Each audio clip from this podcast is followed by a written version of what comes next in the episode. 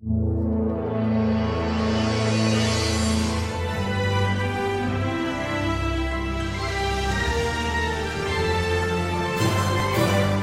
just like that, it's all over. Welcome to Collider Videos for your consideration. The greatest, the best award season series you will find anywhere in the universe. And that brings us to a close for award season 2021. The Academy Awards are in the rear view mirror. And I would say not a moment too soon. Now, before we get to the show, first things first, I have in my possession here a crisp $20 bill with Jeff Sneider's name on it. Like literally, like at it. It literally has Jeff Sneider's name on it because if everyone's been watching, and I know you've been watching this this very challenging award season, FYC series this season, Jeff and I made another bet. So Jeff won the first year. I won last year, and now we are back to Jeff Sneider, who correctly predicted that Frances McDormand would win Best Actress over Viola Davis. Now, granted, he also had Carey Mulligan in the mix, but regardless, uh, well, it went to Frances McDormand. So, Jeff, this is your incentive to come back to California to get this $20 bill with your name on it. I might have to frame that because I don't think they're going to let me spend that anywhere. Now, you know what? You know where they'll let you spend this, Jeff? the ArcLight. All right. Well, first things first, uh, Perri, what did you think of the 93rd annual Academy Awards? What a big question to start with. this is going to be a long answer. I thought it was great at the very beginning. I was loving it. It was exactly what I had said that I wanted to see, which was basically a broadcast that threw the need to get ratings out the window. There were no silly bits or or anything taking away from the nominees and the winners. People were able to get up there and give a speech as long as they wanted without getting played off. The the folks presenting the nominees were were giving impassioned speeches about each individual nominee. I thought the whole thing was beautiful until it wasn't. And when wasn't it? we we got to the in memoriam and i'm sitting there i'm like why why does this feel like this is being played on fast forward i don't like mm-hmm. this this doesn't feel right but i tried to keep an open mind for the rest of the ceremony then right after that is when we got the category switch up. And while i think i know what the producers were going for it's not how things panned out. And how things panned out were flat out disrespectful to Chloe Zhao and Nomadland in particular, a movie and a team of filmmakers who didn't get the big finish spotlight they deserved, but also a broadcast that started in a place that made me feel all warm and fuzzy for love and cinema and then left me feeling completely deflated by the whole thing. Mm-hmm. I, I wound up at the beginning absolutely loving it, thinking that I was going to want more of this for years to come. In the end, I, I want to forget it. I want to forget it and move on. Oh, wow, wow. Jeff, what did you think of the 93rd Annual Academy Awards? I was into it to start too. I, I love the intro with Regina King. I liked the, the bio stuff that we got about the screenwriters and, and, and doing those uh, two awards early on.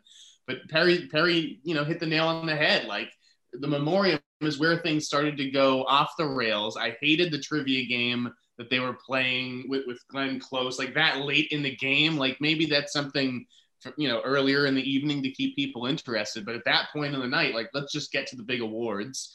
Um, I, I, I I thought it was weird uh, putting Best Picture in front of Best Actor and Best Actress. You want to, you know, end the night with a group celebration on stage uh, as opposed to an individual. In this case, it was an individual who wasn't even there, who beat someone who isn't even alive to accept it. So I, while I understand, like Perri said, what they were going for and, and maybe wanting to the night to lead up to this celebration of, of this, uh, you know, black actor who, who, was robbed, who, who, whose life was, was tragically cut short.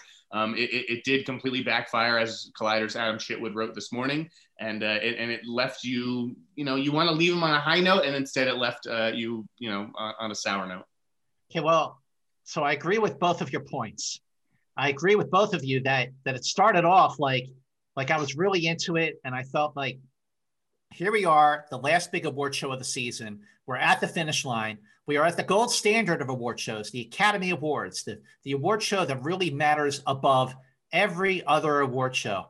For one thing, I was grateful that we were getting an in person presence that looked like they took the necessary precautions to keep distances. And for the most part, we didn't see people wearing masks. I mean, obviously, we saw Frances McDormand wearing a mask, uh, but we saw other people go sort of in the background. But I like that it was an intimate affair. Uh, I did miss the, the the the big production that we see at the Dolby Theater.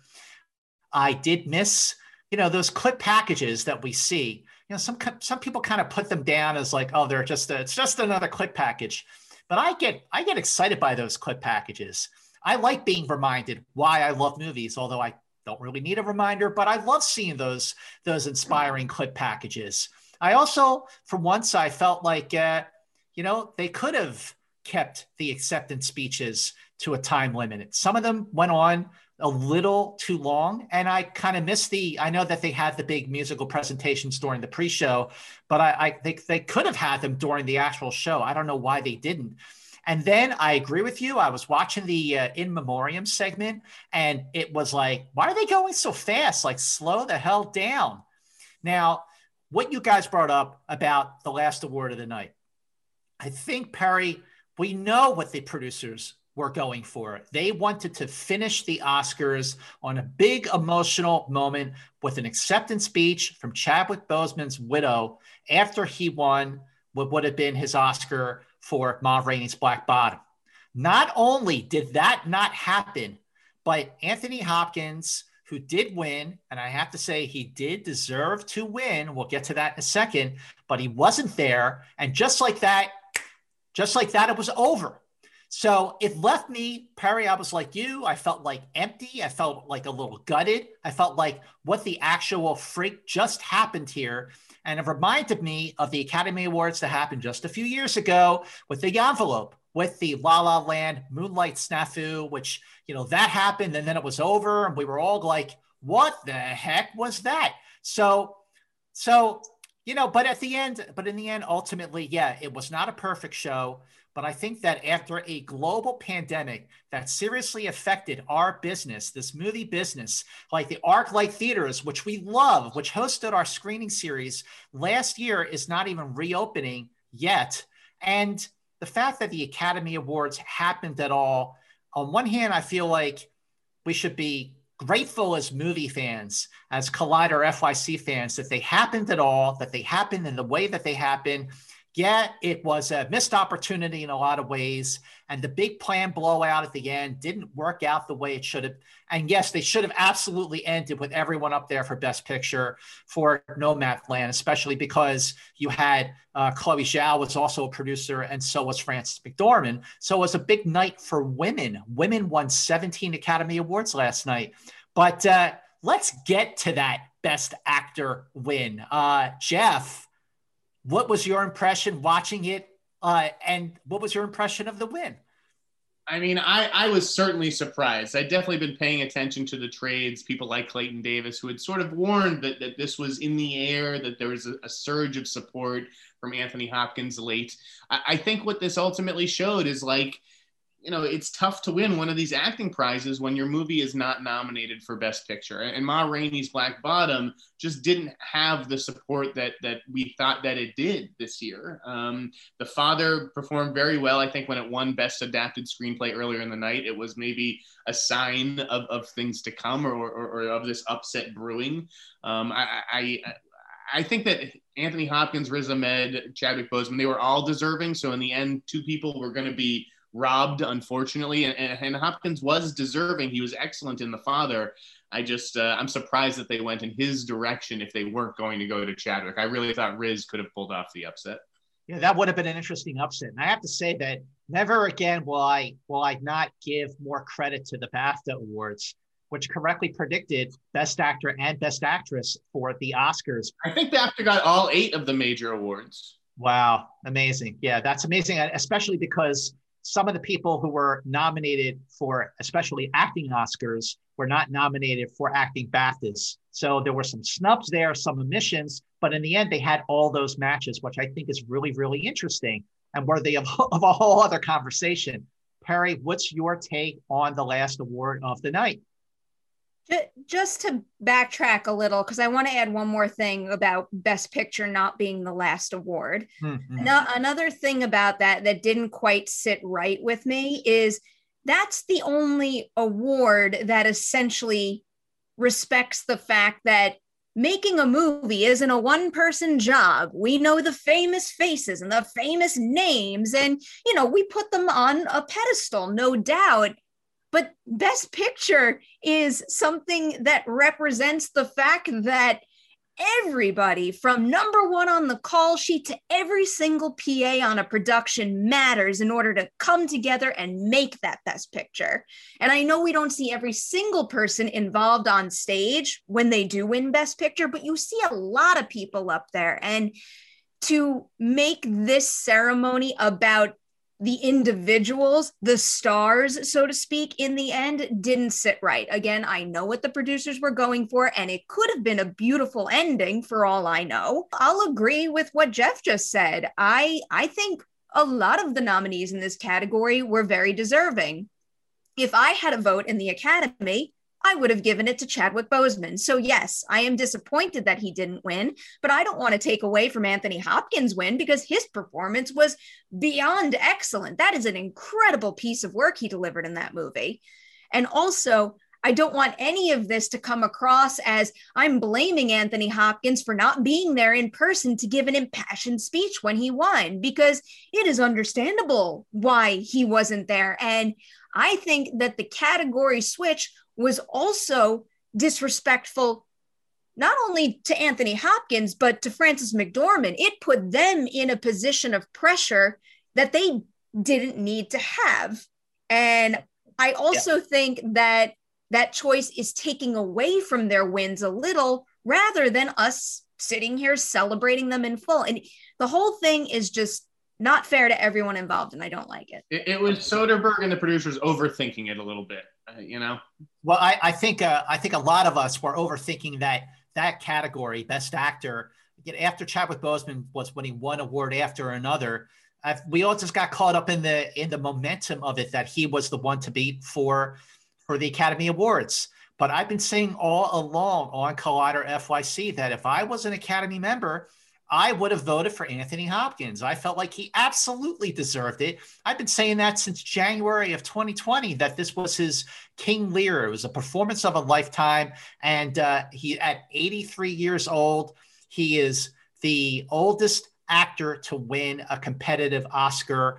And uh, listen, it, it just was a shock to him as well. I mean, he said in an in an Instagram video that was posted the morning after the Oscars that he was asleep. He woke up the next morning to find out that he won. He didn't expect to win, and he actually gave a really nice tribute to Chadwick Boseman in his acceptance speech. But uh, but again, look, the intentions of the Oscar producers were definitely there. It did not work out that way, and on one hand of course, I completely agree with what both of you are saying, especially Perry, about how it took the, the spotlight away from all the victors of Nomadland. But on the other hand, it did make for an unforgettable moment that just like with a few years ago with the envelope, we are going to be going to be talking about in movies and in the Academy Awards for a long time to come. Mans, I am so incredibly sick of giving this ceremony a pass because we're talking about it because of a blunder. That's that's not okay. This isn't a situation where bad press is good press. We keep talking about this ceremony like it is the pinnacle of the year of film, which it is. If we want to say this is the this is the award show that matters the most, the producers of the show and the way that the ceremony itself is handled needs to respect that. I'm not saying, and you guys know this when we talked about this a couple of years ago, I'm not someone who believed that the envelopes were purposefully mixed up so we'd have something to talk about after. I don't Oh, think believe there's any that. scheming going on. And I don't think in this case it was a smart move on the producers to put all of their eggs in one basket, assuming that that ending was going to happen. I think that was irresponsible on their part. But in general, I do not like this conversation or this standpoint, rather, that it's a it is a good thing to a degree at least that we're going to be talking about this for years to come because of the sour ending. Okay, well, well, to be clear, I'm not giving the Oscars a pass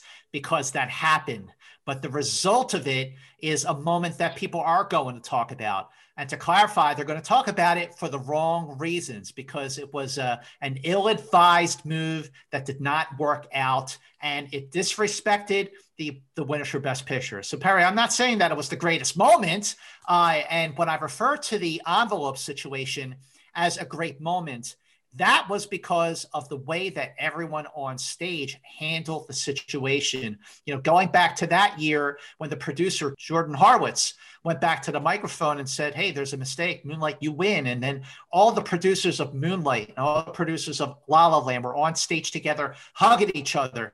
That is a moment that where they made lemonade out of lemons. You know, they they turned the bad situation into a really great one. That did not happen last night. And I am not giving the Oscars a pass because it's a completely different uh, end result. I mean, Hopkins wasn't there to give an acceptance speech. As soon as Joaquin Phoenix got done announcing that Hopkins won and that the Oscar would would be collected on his behalf, just like that, it was over. There was no reaction to like that was it. Go ahead, Greg. I, I have a question for you, but I'm also going to explode if I, I don't say this. While I understand the the idea that it was nice to see the the producers of both movies on stage hugging each other, that was supposed to be Moonlight's moment, and they didn't But get it their wasn't. moment. But Perri, Perri, I agree with you. I agree with you. It was supposed to be A Moonlight, mistake. but it wasn't. But they That's a took a mistake. mistake and they showed themselves to be all class acts across the Yes. board, and they made a mistake into a beautiful moment. I, The I agree with that. I no, I very much Wait a minute. No, no, Perri. The Oscars last night did not have that moment. And and Hopkins wasn't even there. And of course, I don't blame him. Nobody blames him for not being there because he's 83. He's high risk. It would have been a big risk, even and you know, in Wales. And And you know, everyone's telling him he's going to lose. He would have he would have had to go to London, where, from what I understand, you know, COVID is not going down. They're they're still like in kind of lockdown, so it would have been a bigger risk for him to go to the London hub to watch the Oscars and collect his award. So I don't blame him for not being there. I'm not absolutely not saying, oh, you know, it was still just so great that that we're going to have this moment to talk about. I'm not saying that at all, Perri. I'm just saying that you know sometimes when things go wrong and you talk about it in the case of, of a couple years ago yes I, I agree moonlight should have had its moment it didn't but in the end it did because what happened transcended the oscars We don't need to, to relitigate the, the, the Moonlight La La Land Oscars. Let's talk about last night and how it was a miscalculation bringing the, the evening down to Joaquin Phoenix. Okay, no matter what, because this is a low key guy. I don't see how, how the Oscars climax with him giving out that award. And, and what this show really needed was a host. It needed a host to bring that moment together, to say something to the audience and, and give them that farewell. Be like, oh my God, you know, we were all expecting a, a different, uh, you know, after ending. the shock of the envelope moment uh, you know when i thought about it for the rest of the night and into the next morning you know that's when i started to warm up to well they really took a bad situation and turned it into a beautiful moment you know i do not feel that way at all this year with the oscars because there was no beautiful moment to be had because the winner wasn't even there and the uh, the person who presented the award Uh, looked like a deer in the headlights, and that was it. It was over. So it's an unforgettable moment, but not one that I cherish, Perri. That's the that's what I'm making clear here. I'm not I'm not you know trying to yeah. make lemonades out of lemons. Uh, uh, uh, with with this with with this award show, with that, I, I don't agree that they should have ended the Oscar with Best Actor. I don't agree with any of that. But you know, it, it certainly wasn't a boring ending. I, I think we got to give Soderbergh and, and, his fellow producers credit for taking a big swing. It just, they struck out in the end. Right. Yeah. I mean, they, you know, it was the mighty Casey. The mighty Casey struck out. Again, I, I don't think the Oscars is the point to take such a big swing that you could completely strike out and ruin the entire ceremony. And, you know, I don't want to take away from the folks that won and for the beautiful moments that we had before this happened, because there were a lot of great ones and a lot of elements of this show that I absolutely loved. And I don't want to take away from any of these wins either. But to end the season on such a sour note, to take a big swing, oh, I can't give you a, a an okay on that decision. Right. Well, well I, I, out of the theater. It was definitely, I know. Listen, listen, it was definitely a shock. It was definitely like, wait, what the hell's going on? They're they're doing Best Picture now. They still have two more awards to go. That was definitely like, okay. Well, I think that moment, you know, a lot of people woke up. Like, what are they doing? They're giving Best Best Picture out before they've even done Best Actor or Best Actress. But then I was like, oh, I know what they're doing. They're going to get Best Actor out last. It's going to go to Chadwick Boseman.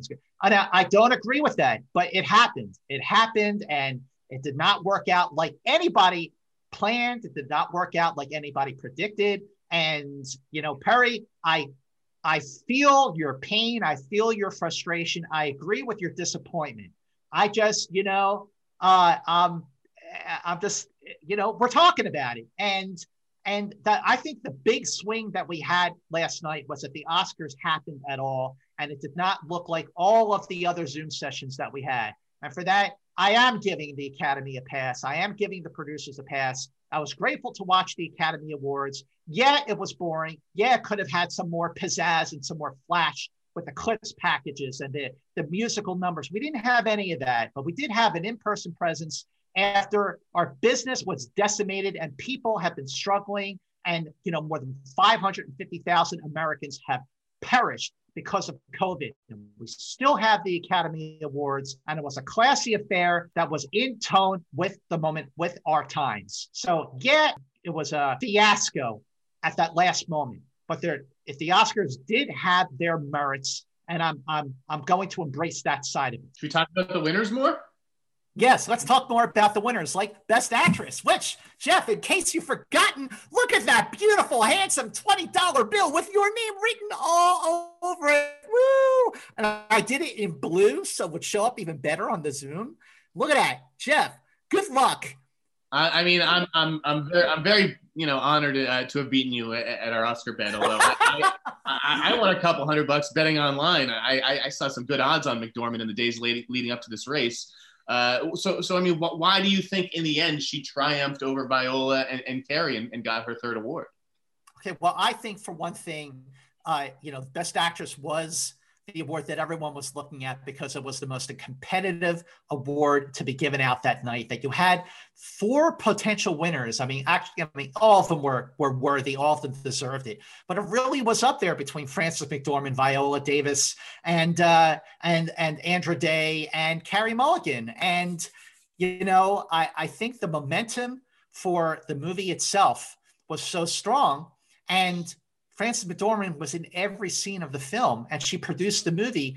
She is now the most honored lead actress with three lead actress Oscars, second only to Katharine Hepburn, who had four. And she now has more lead actress Oscars than Meryl Streep, who also has three Oscars, but one of them was for supporting actress. Perri, what's your take on Best Actress? I, am still in shock. I think it probably came down to it being a complete toss up, in particular between Frances McDormand, Carey Mulligan, and Viola Davis. And I, I think it could have been anyone's guess by the time we hit the ceremony. I think Andra Day was in the mix as well, but I was kind of wondering if the favorites at a point would split the vote enough that Vanessa Kirby could sneak in there. But, you know, at that point of the night, I was basically sitting there waiting to hear one of three names called and that and that was it and it was just it was one of the three that i expected and nomadland was my number one movie of 2020 i think her work is absolutely incredible in it and even though i might have given my vote to somebody else i'm thrilled that she won well, I, I agree. I mean, you know, she is one of the three favorites to win, and she did win. And Jeff has a twenty dollar bill with his name I, on it. So I think it shows that that the, the guild races. I'm, I, I'm telling you, there's just something different about filling out an Academy Awards ballot than there is a SAG ballot. It's just different. You don't in, implicitly vote for the same person that you voted for for SAG. So I just have always felt, and this goes back to teenage Jeff that the guilds that the weight that the prognosticators put on the guild awards is a little bit too much. Well, uh, the cinematography category. Yeah, no, hey, you, you were right there. I just don't think it's a hard and fast rule. It's a probably, not an absolute. The other thing, I think Carey Mulligan, her campaign seemed like it peaked a little early. Uh, I think it was probably tough to keep the momentum up for for that movie. Um, and I'm also glad that we, we didn't subscribe to the idea. Well, Frances has won twice before know, she doesn't need a third one. That I don't want to hear that. I just want to hear, you know, what are your thoughts on this work? Forget if she's won in the past. And I'm glad that they ignored that and gave it her third. And she could very well win her fourth this coming year as the, the female lead in the, the tragedy of Macbeth. So well, she quoted Macbeth during her acceptance speech, and and now you know, best director went to Chloe Zhao, the first Asian to win a director, the second woman after Kathryn Bigelow for The Hurt Locker to win, first woman of color to win best director, and the thing about Nomadland is like it didn't just win all the other award shows that we've seen over the last couple months. It won Best Picture at the Venice Film Festival. It won Best Picture at the Toronto Film Festival from September. And a lot of times when you have movies that peak early or that that uh, are are sort of the favorite to win from the very beginning, it's hard to m- maintain that momentum for a six month award season, let alone the eight month award season that we just had. And the fact that Nomadland won those top prizes back in September and all the way through eight months later to the end of the Academy Awards is incredible staying power for a film that it stayed right there at the top the whole time. And also, we have to give credit here, especially for Best Picture, going back to Best Picture, uh, to Fox Searchlight, or now they're known as Searchlight Pictures, because now with the win for Nomadland, that means that Searchlight Pictures has won five Best Pictures over a 13 year period. Slumdog Millionaire, 12 Years a Slave, Birdman, The Shape of Water, and now you have Nomadland. And the outgoing chairman, uh, you know, Nancy Utley, who I've gotten to know very, very, very well over the last 22 years, uh, you know, and, and it was so easy to champion her films because they were always great. And she always kept Searchlight uh, ahead of the game by taking so many big chances. Uh, I think it is a uh, a massive uh, bow. Talk about uh, going out on the highest note possible. So uh, Perri, Best Director, Chloe Zhao. Any thoughts there? I'm just absolutely thrilled. And I had my fingers crossed that immediately, you know, maybe this would have made me perk up last night. If immediately after the ceremony, Marvel released an Eternals trailer that said um, Academy Award winning director Chloe Zhao, that could have changed my mood in a flash. But, you know, this is another thing that I'm just absolutely thrilled about. She just crushed it throughout award season. I knew this was coming, but that didn't take away from any of the excitement when it actually happened. It was so well deserved and you know, throughout her throughout the ceremony, all of her speeches, even the interviews beforehand, it just it, it made me root for her more and more, which I didn't even know was possible at this point. So, I'm thrilled for her and can't wait to see more. Jeff, any other big surprises for for the rest of the night? The Judas and, and the Black Messiah song win was a big surprise to mm. me, just because I, I, really thought one that's where one night in Miami would walk away with an award. But I, I you know, if you looked at um, some of the articles before the Oscars, Judas and the Black Messiah had the most awareness among you know the the audience or whatever be, you know because it was readily available on, on hbo max so I, it's like i do think that that the eligibility extension to january and february really made a difference when you, you have movies like minari uh, you know, The Father, Judas and the Black Messiah, all those were sort of officially released uh, in, in, February, I want to say. Um, but but the song thing, uh, it, it, just. I, I, think that movie had a lot of support, Judas. I would have loved to have seen the best picture breakdown because I, I like I had Judas, I think third overall in my best picture probabilities. Behind, I thought Minari could have pulled off a, a steal there, but um, yeah, I, congrats to her. It's a good song. Perri, just, any other thoughts on any uh, surprises or snubs? I mean, the, the one the, the one that I had my eye on was the cinematography category. Yeah, I was yeah. just, you know, more so than anything curious to see how it panned out. It definitely boiled down to Nomadland and Mank for me. And again, I would have been happy to see either of them win, but that was definitely a case where I was just plain old curious to see if Mank got some support because what did what did that one walk away with? Two two wins in the Mank end. Got uh, Mank got cinematography and production design. Yeah. Weren't the awards this year fairly evenly spread too? Well, well yeah. for almost everybody. You, you had uh, Sound of Metal won sound, which uh, which seemed like a given, but it also won editing.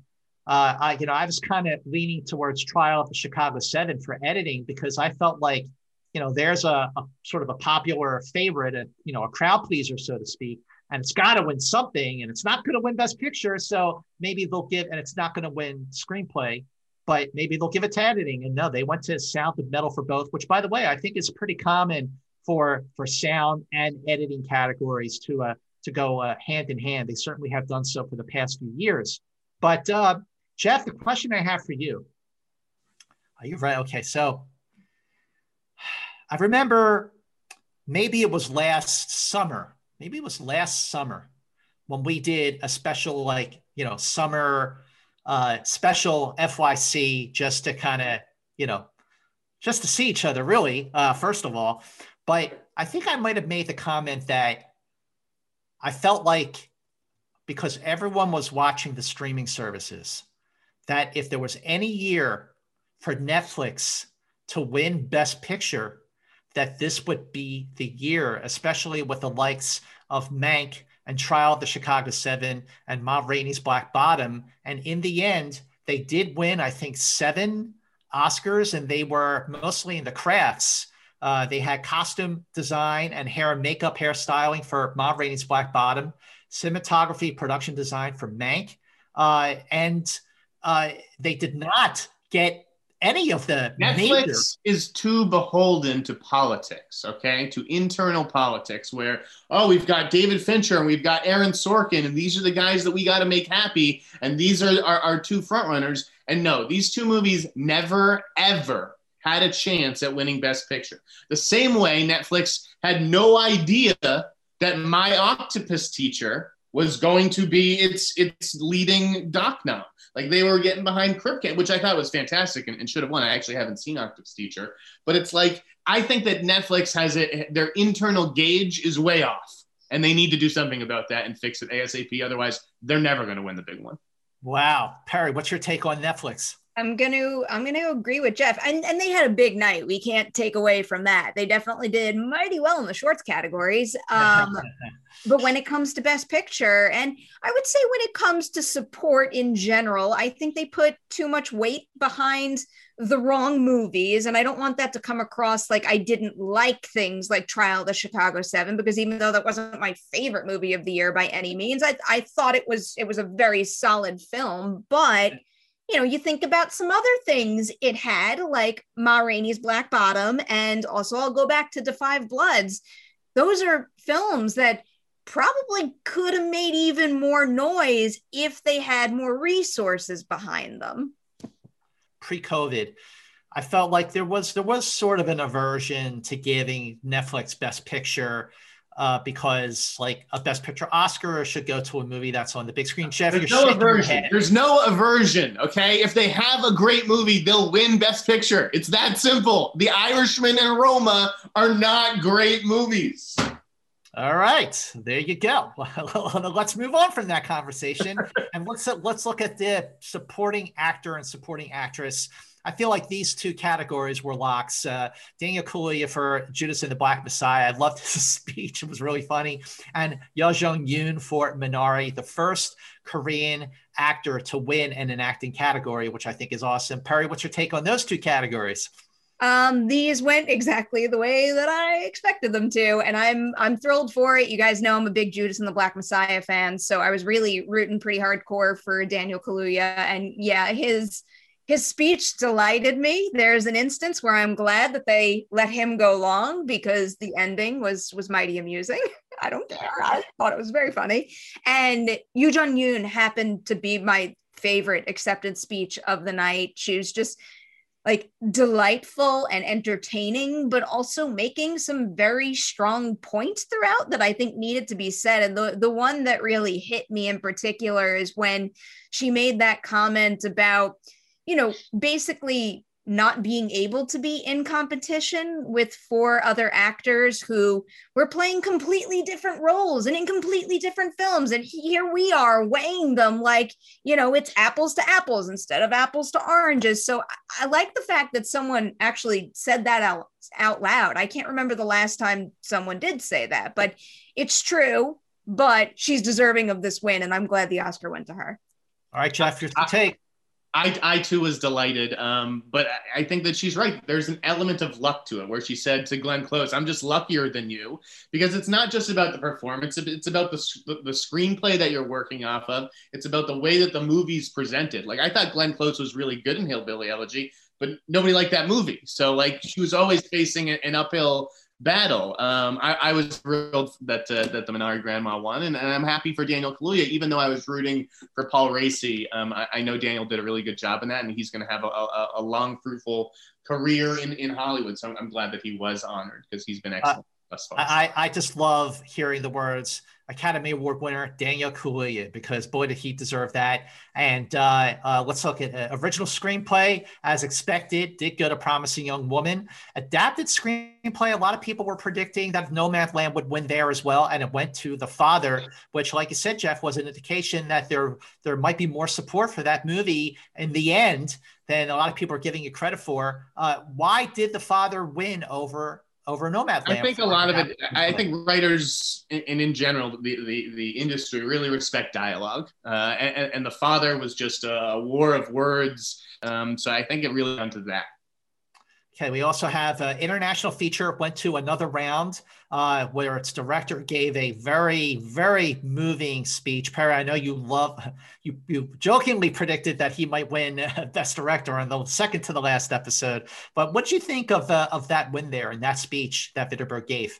I've I've been rooting for that film ever since I saw it, and even though I knew the story behind the making of the film. It was crushing, but also heartening to see him get up there and say what he did. I thought I thought it was just like a, a beautiful, really moving use of his time at the podium. And it just made me even more excited for someone I was already rooting for.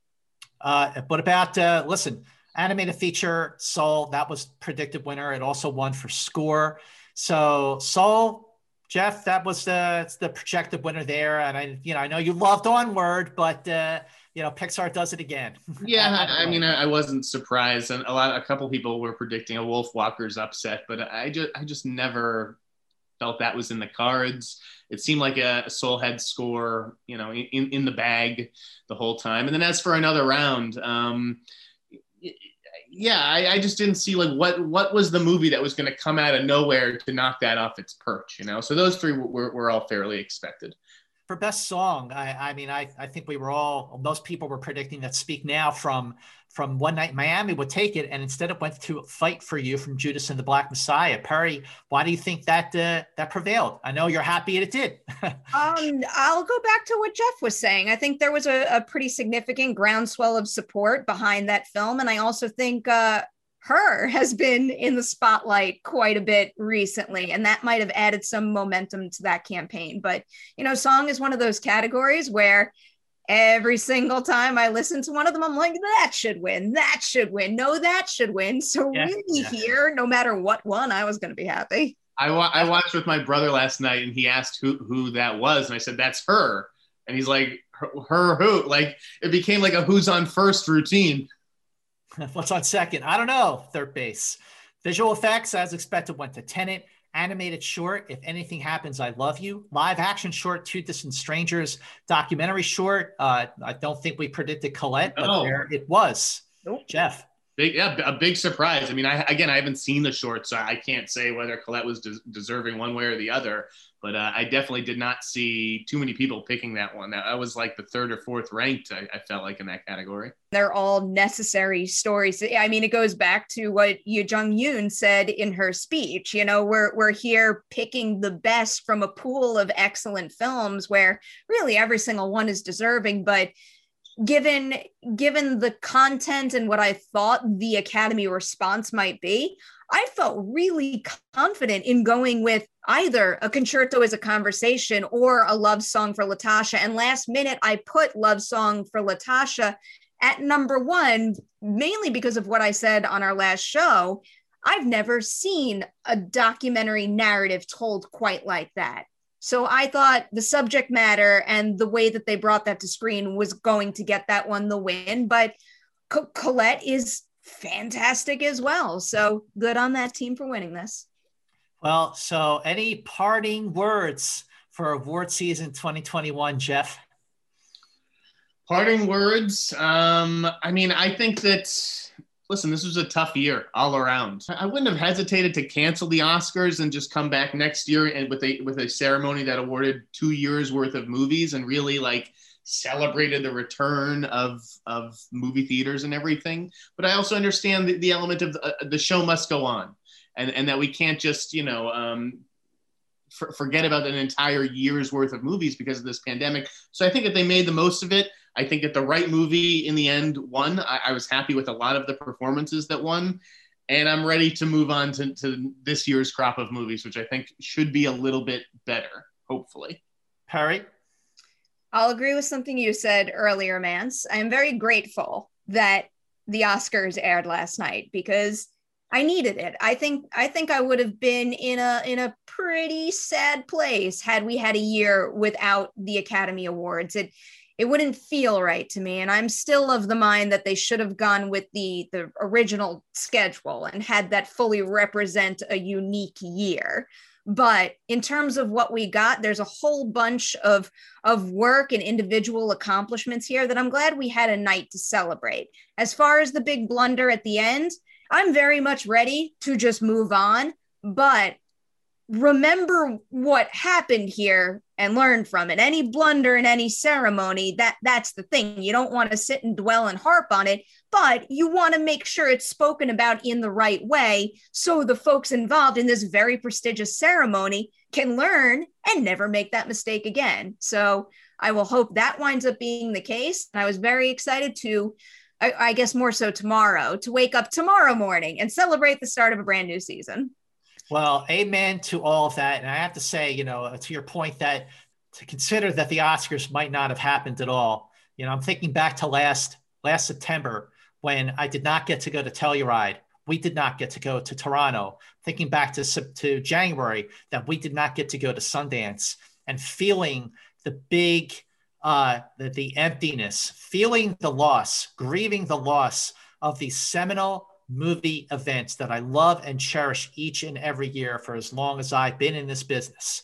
And to consider that we might not have had the Oscars would have been the most devastating thing of all. So, yes, it wasn't perfect. Yes, it ended on a really strange note that, like Perri said, uh, that hopefully they will learn from that mistake and some other mistakes as well. But uh, I am not only grateful that we had the Oscars, not only am I grateful and relieved that it's over and we can start fresh with a brand new Oscar season that is not that far away, but the thing I am most grateful of all is that we, the three of us, got to talk about movies during this award season. I thought that maybe season three of Collider FYC would not happen, but it did. I'm grateful to you, Perri Nemiroff. I'm you grateful to you, Jeff Sneider. I'm grateful to Thad, Thad Williams, our, our unsung hero of Collider FYC. And I'm grateful to all of you for supporting us through a very challenging year, a very challenging Collider FYC.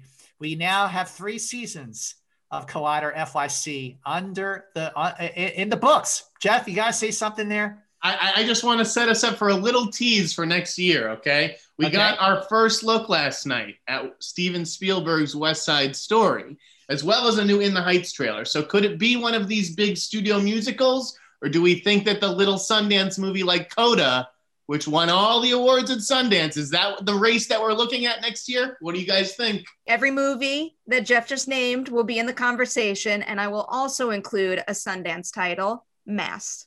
I'm going to say that uh, tease, tease season four of Collider FYC by saying, I'm going to take that here guitar right behind me. And Perri is going to take that saxophone right behind her. And we are going to come back in season four with a theme song for Collider FYC that both Perri and I will play the music on and Jeff will sing the lyrics for.